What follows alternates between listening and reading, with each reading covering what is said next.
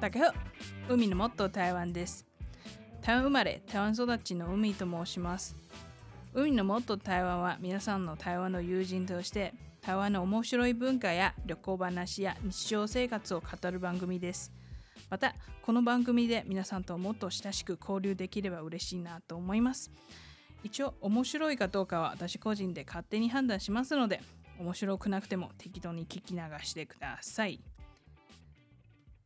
私はあの豆腐とかの大豆製品が大好きなんですまあ豆乳、うん、またはあの豆腐とかは結構毎日食べてますそれでも今まで食べてきたものと別格な味がする豆腐屋さんを皆さんに紹介したいと思います。えー、その豆腐屋さんの名前がですね、加野川というあの書き方ですね。平和の和の字の左側に、まあ、稲がありまして、その稲で、えーと、乃木坂のの、またはあの神奈川の川っていう3文字なんです。現地の発音にすると、河内川、河内川ですね。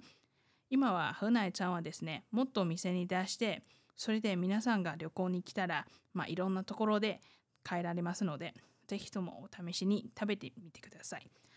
最初はですねあの親友とよく訪ねるレストランであの神奈川産の豆乳を飲みました濃厚さがですね半端なかったんで私も親友も絶賛しまして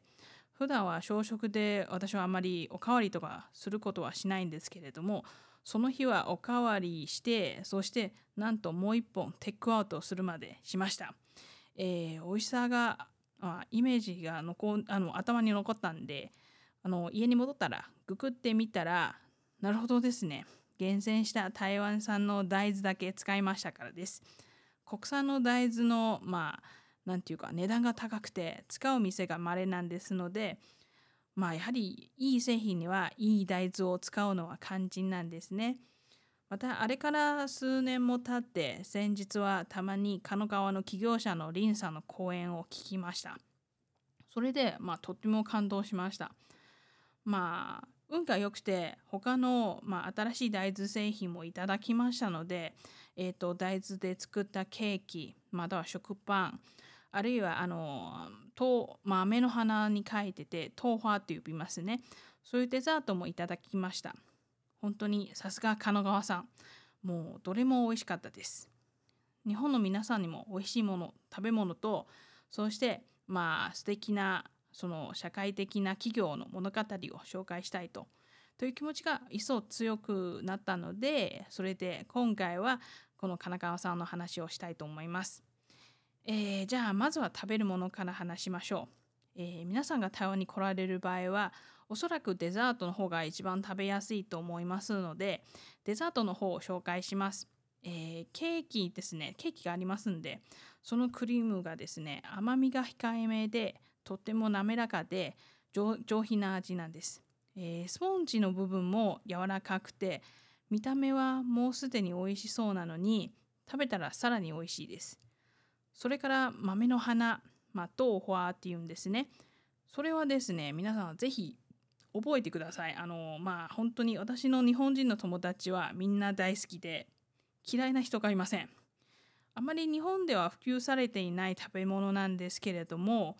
食感はですね、豆腐よりも柔らかくて、えー、一般的にはまた砂糖で作られたシロップを、まあ、合わせて食べるのです。えー、他にはあのタピオカ、まあ、ピーナッツとかそういうトッピングを載せる店も結構ありますので皆さんもしそういう店に行ったら、まあ、自分の好きなものを、まあえっと、選んで食べてくださいね。まあそういえば忍豆腐にもちょっと似たような食感かもしれませんね。はい。そしてまあどの製品も大豆の自然の香りが食べられますので本当にそれはあの決定的な素晴らしいところなんですね。またあの神奈川さんの素晴らしさは、まあ、こういう製品だけじゃありません。まあ、企業企業者のそのリンさんの話によりますと彼は実家の会社を作るために地元の3社、まあ、日本語で発音すると3教に戻りました。えー、3社はあの新平市に所属してありますが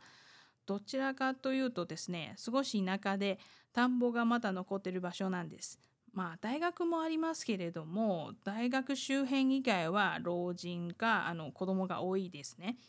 まあ台湾の田舎だけこういう状況があるとは限らないと思いますけど壮年期にあたる親が他のところで働いて子供を自分の親に世話してもらうのはよくある話なんです。えー、つまり覚醒世帯の子育てということなんですね。まあ年を取った親が子供とうまくコミュニケーションが取れなくてあるいはあの子供が経済的にサポートがもらえないのもよく耳にする問題なんです。まあ、リンさんが経営する会社、まあそうですね。まあそれで、まあ地元の環境、そして治安まで気になってしまいました。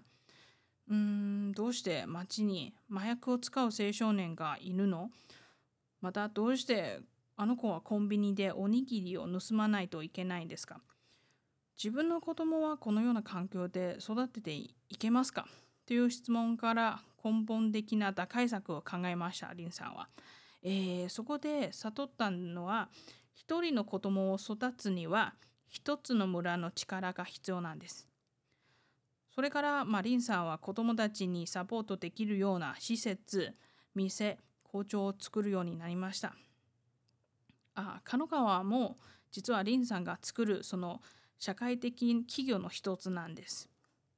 他にはあの子供が学校からもとあの学校から家に戻って、まあ、家に誰もいないし宿題を教えてくれる人もいないさらにご飯を作ってもらえない子供もいますので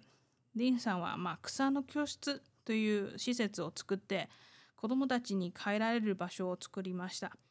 そして技術を持つと、まあ、社会に出てどこでも食べていけるという信念で、まあ、勉強に興味を持たない子どもたちにあのものづくりの技術を教わってきたのです。その中にもやっぱりとっても感動した話がありましてここまでまあ10年近くその草の教室を運営してきました。えー、また2年前、まあ、2年ほど前ですねから教室に戻って子どもたちに夕食を作ってくれるお兄さん、まあ、つまり教室の先輩がいましたそのお兄さんは僕は小さい頃草の教室からいっぱいもらったことがありますんで今の僕は料理が上手になって子どもたちに美味しいものを作ってあげてあの恩返ししたいです。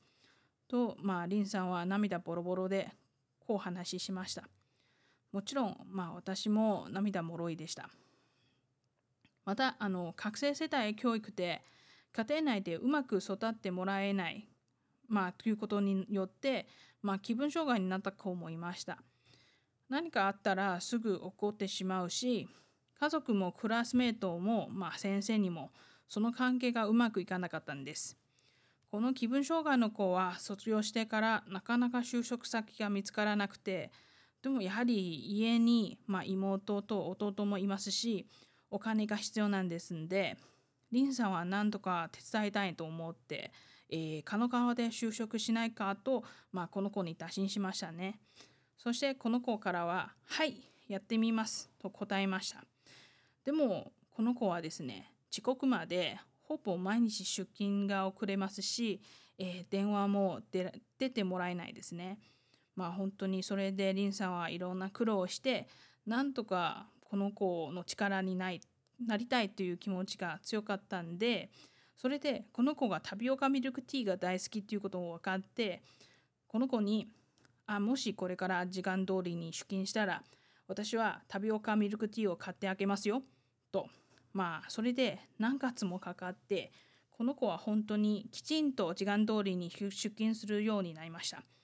そしてある天気がとっても暑い日にこの子が3本のタピオカミルクティーを買ってリンさんと他の同僚に渡して口に「ありがとう」と言いました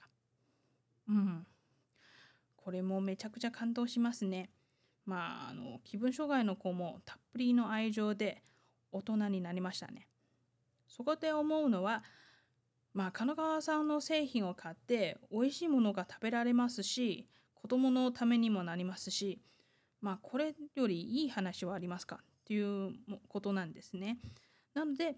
今回の番組は、まあ、広告ではありませんが、もしあの金川さんの広告になれたら嬉しいです。そして金川さんが売ってる場所の情報を、まあ、サイトに置いてありますので、ぜひ皆さんが、まあ、台湾にいらしたら食べてみてくださいね。それではまた次回。再见。拜拜。